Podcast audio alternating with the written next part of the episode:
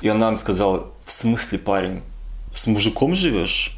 Ну, я так немножко стушевался. Говорю, ну, почему же с мужиком? С молодым человеком. Ну, мужика я просто представляю себе, знаете, такой сантехник дядя Гриша. То есть, ну, не было такого, неправда, не доказано.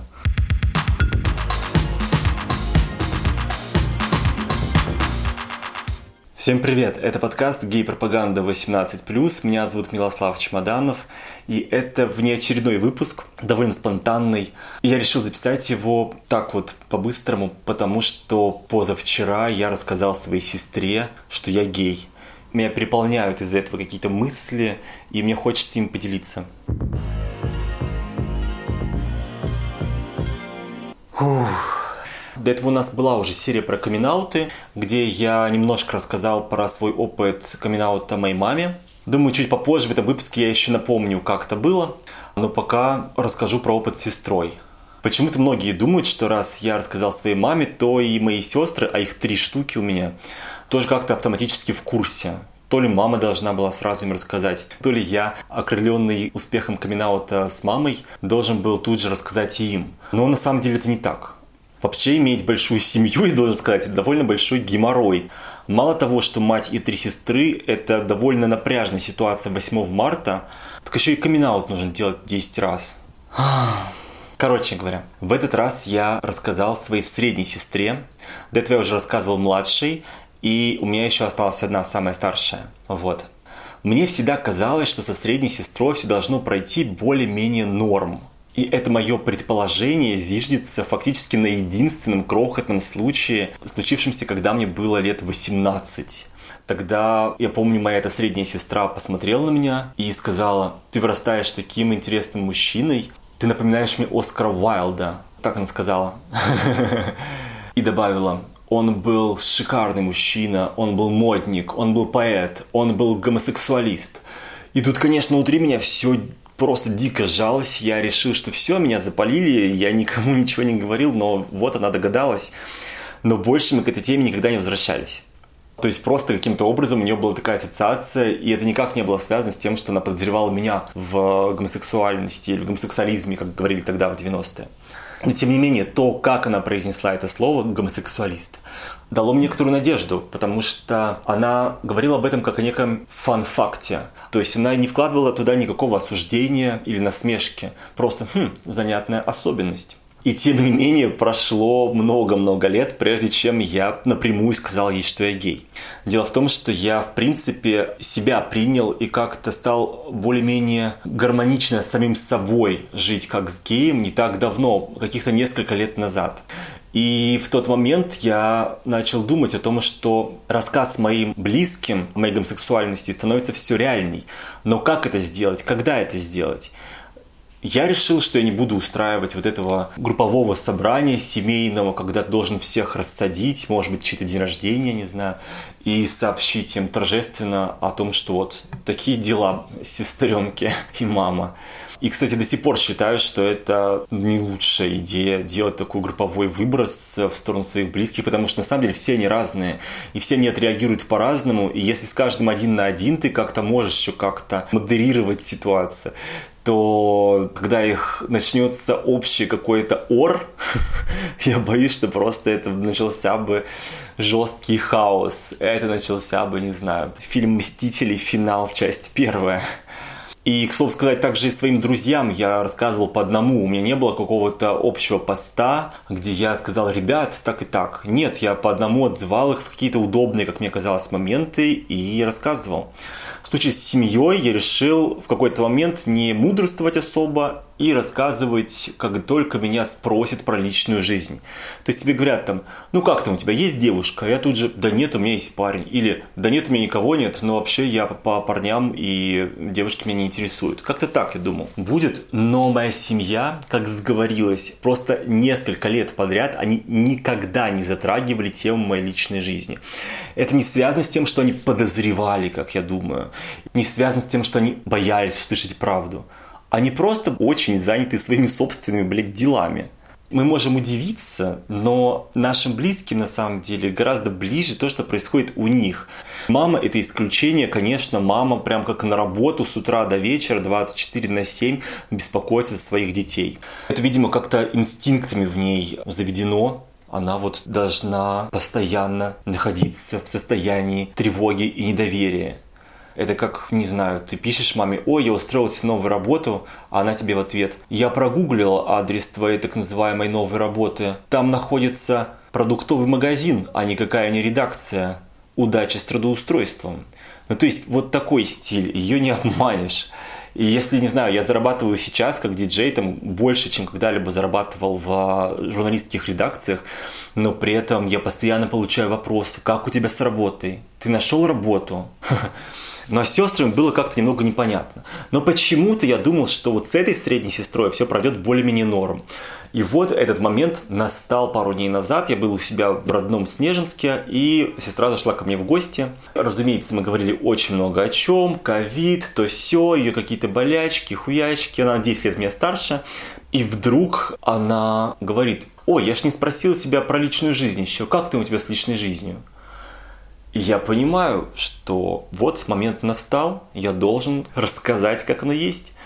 И я сказал, ну, все хорошо, у меня есть парень, мы встречаемся чуть больше года. И она мне сказала, в смысле парень? С мужиком живешь? Ну, я так немножко стушевался. И говорю, ну, почему же с мужиком? С молодым человеком. Ну, мужика я просто представляю себе, знаете, такой сантехник дядя Гриша. То есть, ну, не было такого, неправда, не доказано. Она так помолчала и говорит, а как же девушки? Я, я говорю, да, да ну их девушек. Как-то так я хотел сбравировать, на самом деле нервничал, поэтому как так ответил. Он говорит, ну у тебя же были девушки. Я тут вполне честно ответил, да на самом деле по-настоящему никогда не было. Она опять помолчала и сказала, хм, по-настоящему не было. Ну, главное, чтобы тебе было хорошо, сказала она. И сразу переключилась на новую тему. Она сказала, а ты в курсе, что я научила своего кота разговаривать?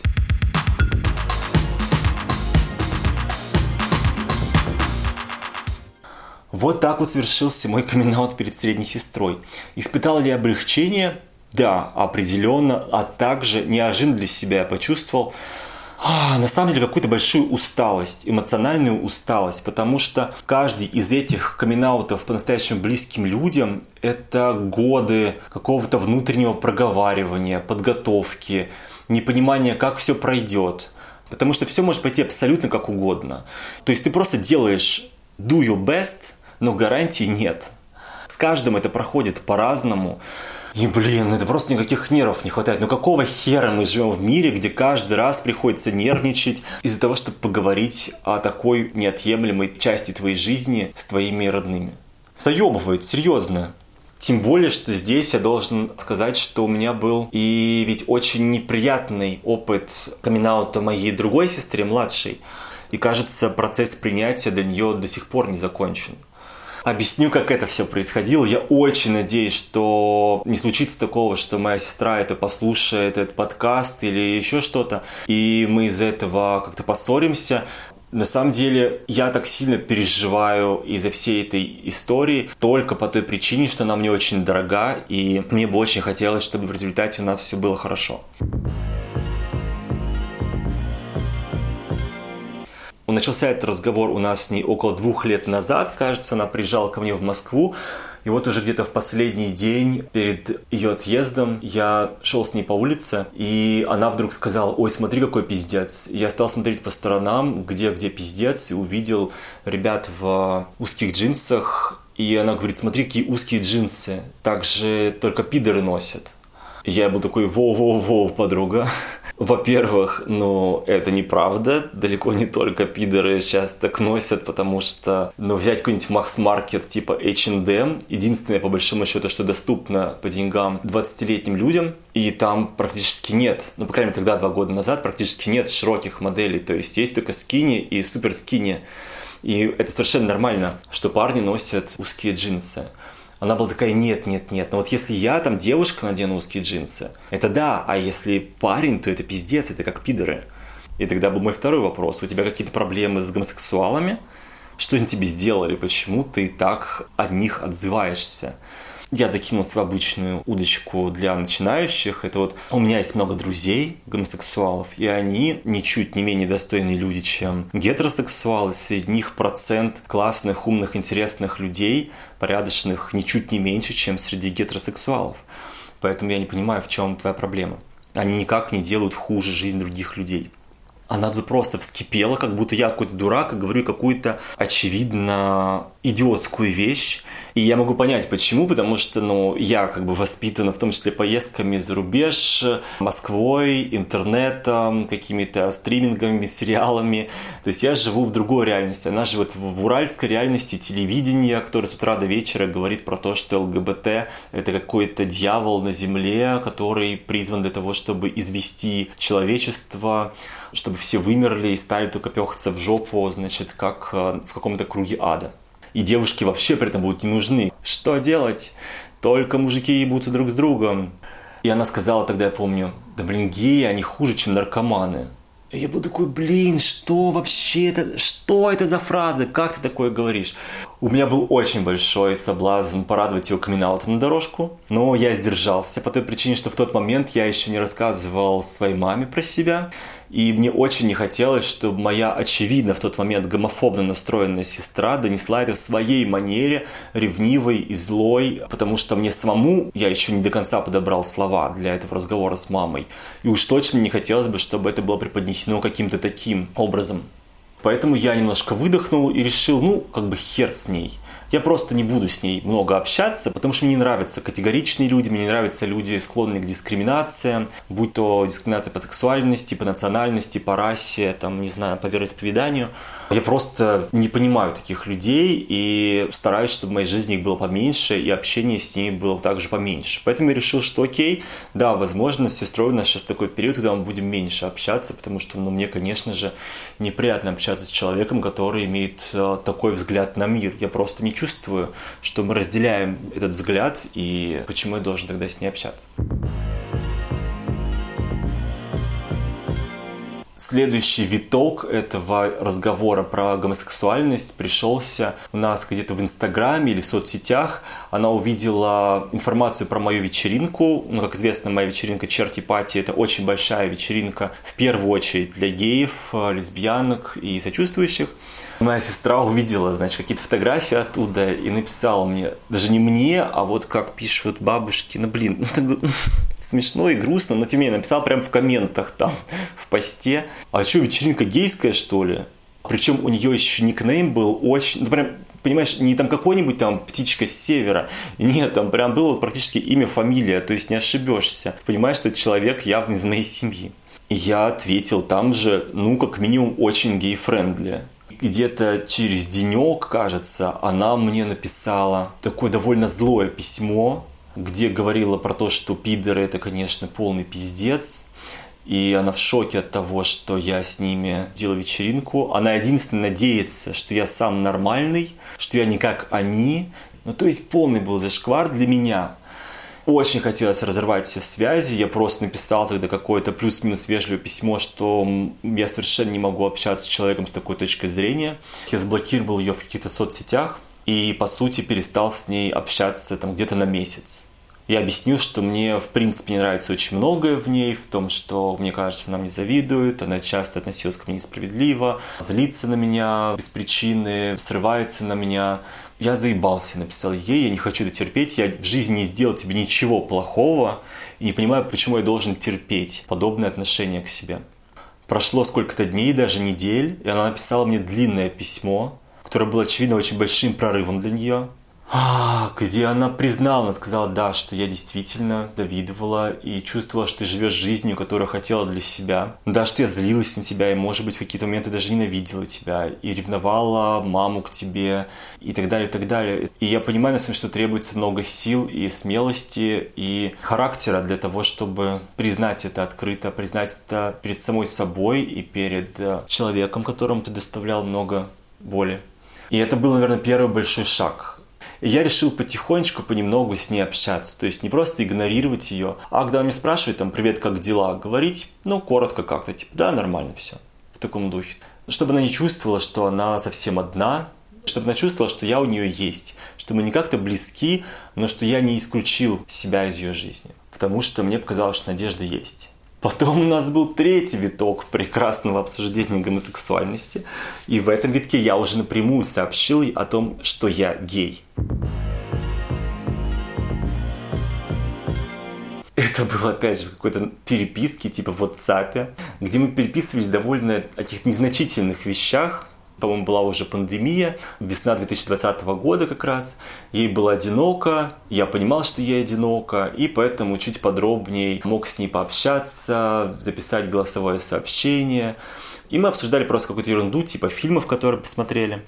Она рассказала про фильм «Зеленая книга», что он ей очень понравился. А я напомню, это фильм про то, как черный джазмен гей в какие-то 50-е или типа того путешествует по Америке с концертами, в том числе по очень консервативным штатам, и как его там плохо принимают, и как черного, и как гея как его избивают, как над ним издевается полиция, когда его ловят в какой-то общественной бане с другим парнем. Этот фильм, он такой терапевтический и добрый, и он показывает, как непросто бывает геем. И то, что этот фильм понравился моей сестре, меня по-своему поразило. Она была, да, да, классный фильм. А вот знаешь, что я еще посмотрела? «Кингсмен». Жалко только, конечно, что вот актер, который главного героя, что он пидор. Я был такой, погоди, чего? Во-первых, Террен Эджертон не гомосексуал, а во-вторых, что за хрень? Как тебя касается его сексуальность, какой бы она ни была? И она была, да нет, нет, я точно читал в интернете, что он из этих, ну, конечно, фигово, блин, все нормальные мужики, все, знаешь, какие-то жопники, пидорасы, это просто пиздец. И я тут понял, что, ну, блин, я не могу вот делать вид, что мы нормально общаемся и при этом обходить эту тему. Ну, в общем, я сказал ей, что, ты знаешь, даже если бы я не был геем, я все равно не приветствовал бы такую точку зрения потому что это совершенно дремучая, злая, отвратительная точка зрения, и я не общаюсь с людьми, которые придерживаются таких взглядов. Но при этом я гей, и для меня это еще и лично оскорбительно то, что ты говоришь. В ответ я получил несколько сообщений на грани отрицания и грубости, типа, да что ты такое говоришь вообще? Ты всегда был нормальным мальчиком. Ты, это ты тебе голову просто в твоей Москве, в твоей Геропе засрали. Там у меня тоже там друзья ездили в какой-то Амстердам, они охуели, как там все, значит, происходит, как там эти пидорасы везде это вообще не ты, ты мой хороший, значит, любимый брат, ты классный парень, и ты просто какую-то хуйню себе придумал, ничего слышать об этом не желаю. Это все полная хрень. Это вот к вопросу о том, как по-разному проходят камин -ауты.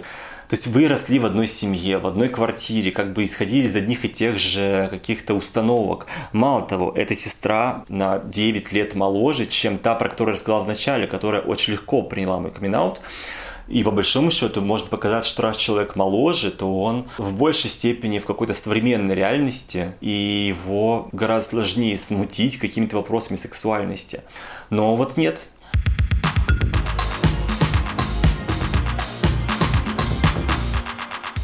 Я присылал ей в результате какие-то материалы по опыту моего камин с мамой. Я ей тоже говорил, что вот, смотри, есть такие-то такие-то цифры, такие-такие-то данные. Потому что я понимал, что в первую очередь здесь какая-то непросвещенность имеет место. Да и, в принципе, какое-то общее неприятие у людей бывает просто, что им с детства что-то тупо вот показывают, что это плохо. Ути говорит с детства, что Америка говно. Ты будешь считать, что Америка говно? Будет тебе с детства рассказывать, что, не знаю, там Гитлер это классно, ты будешь думать, что Гитлер это классно. Вот ей с детства говорили про то, что геи это пиздец, зашквар, это вот те, кто воруют мужиков из семей, детей из семей и так далее, что какие-то отвратительные люди. И для нее этот образ никак не клеился со мной. И я должен сказать, что я как-то меньше гораздо стал общаться с сестрой после этого, потому что она очень тяжело воспринимала все это. Я не стал полностью игнорировать в этот раз. Она продолжала порой писать мне, типа там, как ты, как твои дела, не собираешься куда-нибудь поехать. Я не сдавался и говорил, типа, да, с моим парнем Аркашей, вот собираемся поехать там в Петербург. И она уже не говорила мне никаких оскорбительных вещей, типа, не хочу этого слышать, что ты несешь, там, пидры, хуидры. Она просто как-то комкала беседу в этот момент и говорила, ну ладно, все, мне пора идти спать, там, пока, да. И кажется, немножко теплее наши отношения стали только вот в минувшем декабре, полгода назад, когда очень сильно заболела мама. У нее был неподтвержденный ковид, как это называется. Но так как в моем городке расчудесном единственный МРТ в этот момент был сломан, подтвердить толком ничего не смогли. В общем, так иначе, было очень плохо довольно долго, она не могла есть, там не чувствовала каких-то вкусов. Вот, у нее была высокая температура, она там не могла дойти до туалета нормально. В общем, там время был какой-то пиздец. Так я находился в Москве в это время, и было бессмысленно ехать туда, у меня не было прививки в тот момент. Я понимал, что я просто заболею и все, и никак не смогу ей помочь. При том, что у меня три сестры находятся гораздо ближе к ней. И я просто старался быть постоянно на связи с моими сестрами, и в том числе с этой сестрой. Она очень переживала за маму, я тоже очень за нее переживал, и мы каждый день общались об этом, о, о том, что можно сделать. Я находил каких-то московских докторов, которые должны были как-то помочь, проконсультировать. Она тоже старалась, все рвалась туда, значит, готовить ей еду, там, варить ей суп.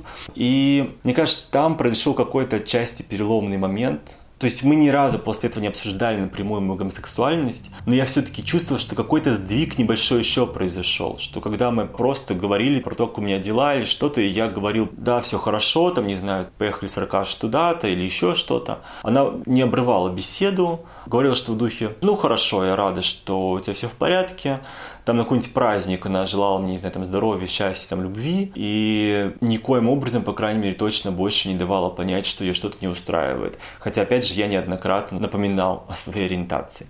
Так что ситуация здесь сейчас такая довольно непонятная, но, как мне кажется, чуть-чуть, вот маленькими шажочками идет какой-то процесс принятия. Так мне хочется думать.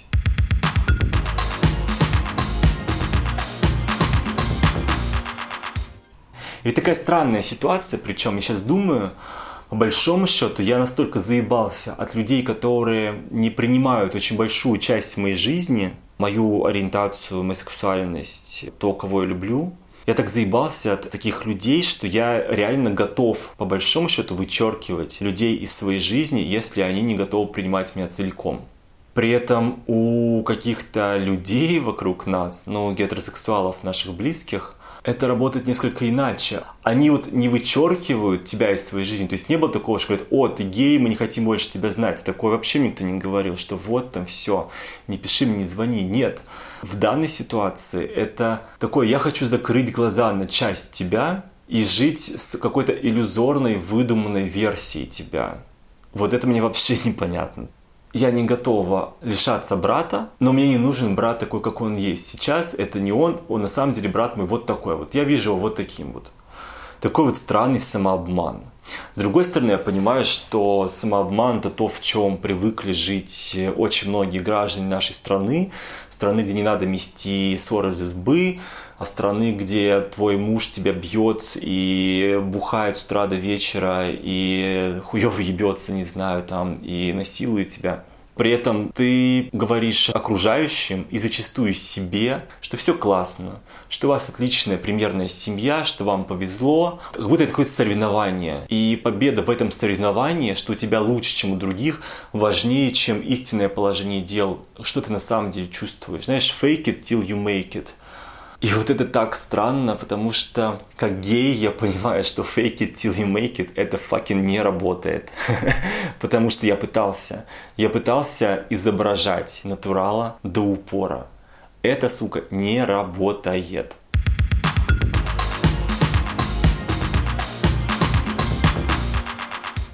Ну и, наверное, давайте расскажу про то, как сейчас обстоят отношения с моей мамой, с которой я поговорил о моей гомосексуальности впервые около двух лет назад. Многие в курсе этой истории, если нет, то вкратце вот как это было. Мама написала мне письмо, мы с ней пишем длинные письма друг другу по электронной почте, потому что мы, во-первых, образованные, а во-вторых, ну, это просто прикольно. Ты можешь подумать, сформулировать хорошо, что у тебя произошло, твои мысли, твои чувства, и написать правильными словами это. В каком-то письме мама задала вопрос, на который нельзя было ответить, не помянув мою гомосексуальность. Я был в Риме с моим тогдашним молодым человеком, и мама написала мне в письме, помимо прочего, типа, ой, там коммуналка топ, там, не знаю, соседка сё, пенсии третья, это еще что-то. Она написала, а что это за девушка с тобой в Риме на фотографиях? Ты с ней приехал из Москвы или там познакомился? И херня в том, что на самом деле Коля не сильно похож на девушку, но может быть он достаточно женственен для парня, но для девушки он выглядел бы как конкретная буч, ну окей. Это была реально ловушка. Я никак не мог ответить на этот вопрос. Это как, знаете, вопрос Карлсона, Фрэкенбок. Ответьте да или нет. Вы перестали пить коньяк по утрам? Это вопрос, на который нельзя ответить да или нет, если вы никогда не пили коньяк по утрам. И вот здесь была тоже такая херня. Как ты ответишь, привез ты эту девушку или познакомился сам, если это, блядь, не девушка? Я очень долго думал о том, как сказать. И я решил, что я не должен это сильно акцентировать, потому что я понятия не имею, что вам в голове на тему гомосексуальности и моей ориентации вообще. Подозревала ли она когда-либо, что я гей? Приходили это, эти мысли в голову? Насколько она готова к такому повороту событий? Понятия не имею. Мама для меня очень важен, дорогой человек. И помимо прочего, она еще и пожилой человек. И я переживал, что я могу просто убить ее своим признанием, что она просто схватит инфаркт миокарда и никогда не оправится, и я буду виноват. Фух.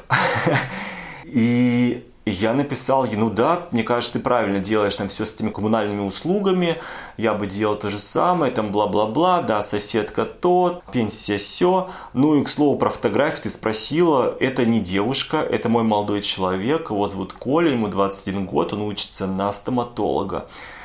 Я знаю, что мы с тобой до этого никогда не обсуждали мою сексуальность, но если до этого дошло сейчас, то я гей. И если у тебя есть любые вопросы относительно этого, я с радостью тебе на них отвечу. Ну, в общем, вот и все. Пока, типа, все люблю, обнимаю, слава. И я остался ждать тогда прошло около суток. Я помню, что я в тот вечер еще играл в вечеринку. Я просто жутко психовал, я был на нервах, потому что я играю, я должен быть такой эмоциональный, веселый, мне нравятся песни, я танцую. Но при этом мне все мысли были о том, что там мама, она ответила, не ответила, что она переживает, как она отнеслась к этому. И вот где через сутки она ответила, и ответ был довольно тяжелый для меня, потому что она очень сильно переживала. Она сказала, что так переживала, что у нее там практически отнялись ноги. Она очень переживала, что я несчастлив, что я нездоров. Она посмотрела в интернете, сраный интернет, и там говорилось про то, что некоторые молодые люди пытались вылечиться от этого. Я, конечно, был расстроен тем, что она так несчастлива из-за этого. Но с другой стороны, я понял, что здесь нет смысла вставать в позицию жертвы, что все это связано с тем, что беспокоится за меня. Там не было, блин, ты опозорил меня перед соседями. Вот эта вся хуйня, да, отвратительная, когда там мы не хотим тебя больше видеть, а скажем окружающим, что ты в психушке. Нет. То есть все ее вопросы касались того, что ей кажется, что я мог быть болен и несчастлив. И я понял, что с этим можно работать, стал рыть всякие источники, информацию. Я и написал, как обстоят дела в мире, что все врачи мира, включая российских, признают гомосексуальность вариантом нормы, что это не какая-то болезнь, которую нужно лечить что в стольких-то странах мира гомосексуальные браки принимаются на ровно тех же самых позициях, что и гетеросексуальные. Я перечислил там какие основные страны, чтобы она поняла, что это тоже не какие-то дураки. Я ей написал, что с одним из моих парней она даже была знакома. Он встречал нас на вокзале, отвозил на своей машине, бла-бла-бла. Просто я не говорил, что это мой парень тогда.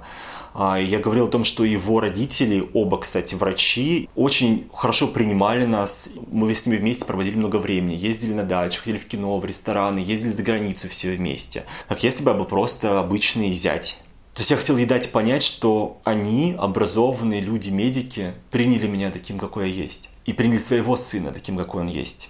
В придачу я и прикрепил пару материалов. Я нашел материалы, где высказываются родители гомосексуалов про то, как проходил для них процесс принятия, где они отвечали на те же вопросы, которые тут же возникли в голове у моей мамы, но они уже прошли через это, и они смогли принять своих детей. То есть они ходили к психологам, в группы поддержки для родителей, и в результате все стало нормально. Они выдохнули.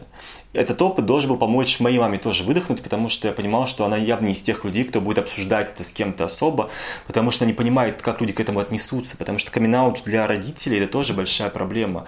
Если мы еще можем с кем-то пообщаться, с какими-то друзьями про нашу гомосексуальность зачастую, что им часто вообще не с кем поговорить. Они боятся, что их дети предмет их гордости, то, чем принято хвалиться, на что они потратили свою жизнь, да, многие-многие годы, не спали, воспитывали, и в том числе потом демонстрировали как а, какой-то супер гордый собой садовник окружающим, посмотрите, вот кого я вырастил, вот какой он классный, что это все может восприниматься совершенно иначе, что окажется, она вырастила насмешку, что она вырастила какое-то посмешище.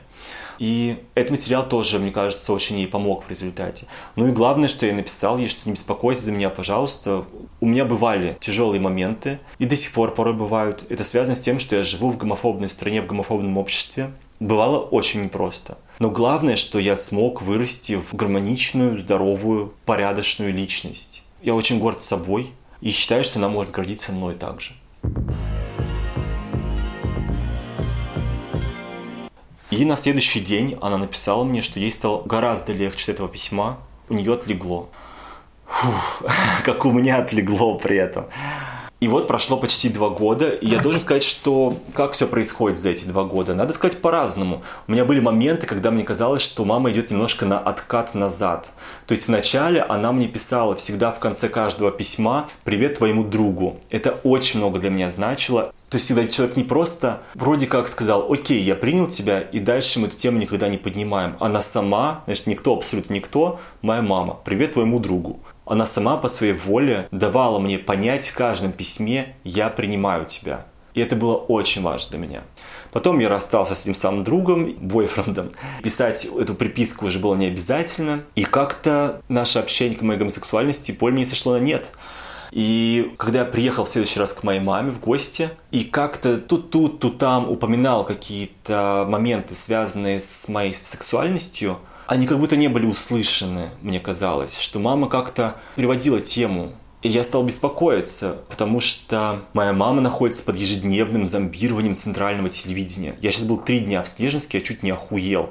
Там просто с утра до вечера играет телек, пусть фоном, но там одно и то же. Запад то, Запад все, Запад то, Запад все, ЛГБТ, пиздец, пиздец, ЛГБТ, кошмар, кошмар. Одно дело, что есть мое слово и любовь ко мне, другое дело, когда есть постоянная пропаганда, которая тебе говорит о том, что это нездорово, что это отвратительно, что это позор. Я не верю, что это никак не отражается на моей маме. Я не говорю, что она может полностью поменять свое мнение. Хотя кто знает, знаете, может быть, она как вкусвил просто сегодня говорит, да, я люблю тебя, а завтра такая. Хотя знает, что м-м, все-таки, наверное, нет.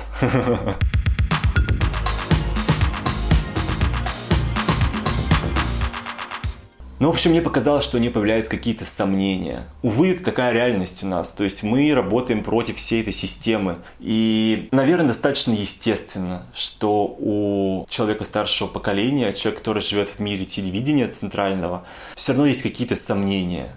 Но в моем случае я чувствую, что принятие все-таки серьезно перевешивает. И знаете, что еще помогает мне здесь? То, что я начал больше интересоваться моей мамой. То есть, да, это прикольно быть тем, кто говорит, а, мои родители меня не принимают, они не интересуются моей личной жизнью, они не хотят признавать мою сексуальность и бла-бла-бла. Но насколько мы интересуемся личными переживаниями, тревогами и чувствами наших родителей? Как часто мы с ними об этом говорим? И на самом деле я заметил, что когда я начинаю с мамой разговаривать про то, что ее интересует, в кого она влюбилась, не знаю, там, в последнее время, в кого она влюблялась в юные годы, какие-то личные переживания ее обсуждаю с ней, то, что она не каждый день и не с каждым может обсудить, потому что мне искренне на самом деле интересно то я чувствую, что и она теплеет в ответ в отношении меня и моей ситуации. И опять появляются приписки «Большой привет и лучшие пожелания твоему другу» в письмах. Ну, даже вот сейчас я был в Снежинске, мы сидели у озера, и там какие-то люди на лодках катались. И я вспомнил, как я с моим лучшим другом и моим парнем ездили недавно в Суздаль. И они очень захотели покататься на лодках, и как Аркаша взялся за весла как-то неудобно. В общем, он содрал кожу с обеих ладоней, и до сих пор они не зажили, вот уже две недели как. И мама так улыбнулась на это и рассказала в ответ, как они с ее первым мужем, когда им было по 20 лет, катались на лодке по озеру. Он катал ее не меньше трех раз, между прочим. Она ведь до сих пор не умеет плавать, и она держалась мертвой хваткой за борта этой лодки и старалась там не дохнуть, не шевельнуться лишний раз, чтобы она не перевернулась посреди озера. И, собственно, вот такие моменты мне и нужны. Я не жду от мамы, что она будет моим психоаналитиком и будет давать мне какие-то советы про любовь, или тем более про секс. Она не должна быть поверенным в моих гомосексуальных делах. Но мне нравится, что я могу говорить с ней про случаи вроде этого. И мне не нужно как-то мучить себя, искажать имена, пол участников событий. Я могу рассказывать как есть, просто быть собой. И это для меня очень важно, это очень дорогого для меня стоит. Собственно, этого, наверное, желаю всем нам. Мне предстоит еще тоже путь какой-то пройти здесь, потому что у меня еще осталась одна сестра. Господи, почему их столько? И мне кажется почему-то, что с ней может быть все не очень просто. На самом деле, часть меня надеется, что одна из сестер, которые в курсе, просто расскажут ей. Это будет какой-то новый для меня вариант развития событий. Но почему каждый раз я должен подбирать слова? Пусть они уже просто будут знать, а? Сколько можно? В общем, как бы там ни было, принятие близких нам всем. Это был специальный дополнительный выпуск про камин подкаста «Гей-пропаганда». Меня зовут Милослав Чемоданов. Всем пока.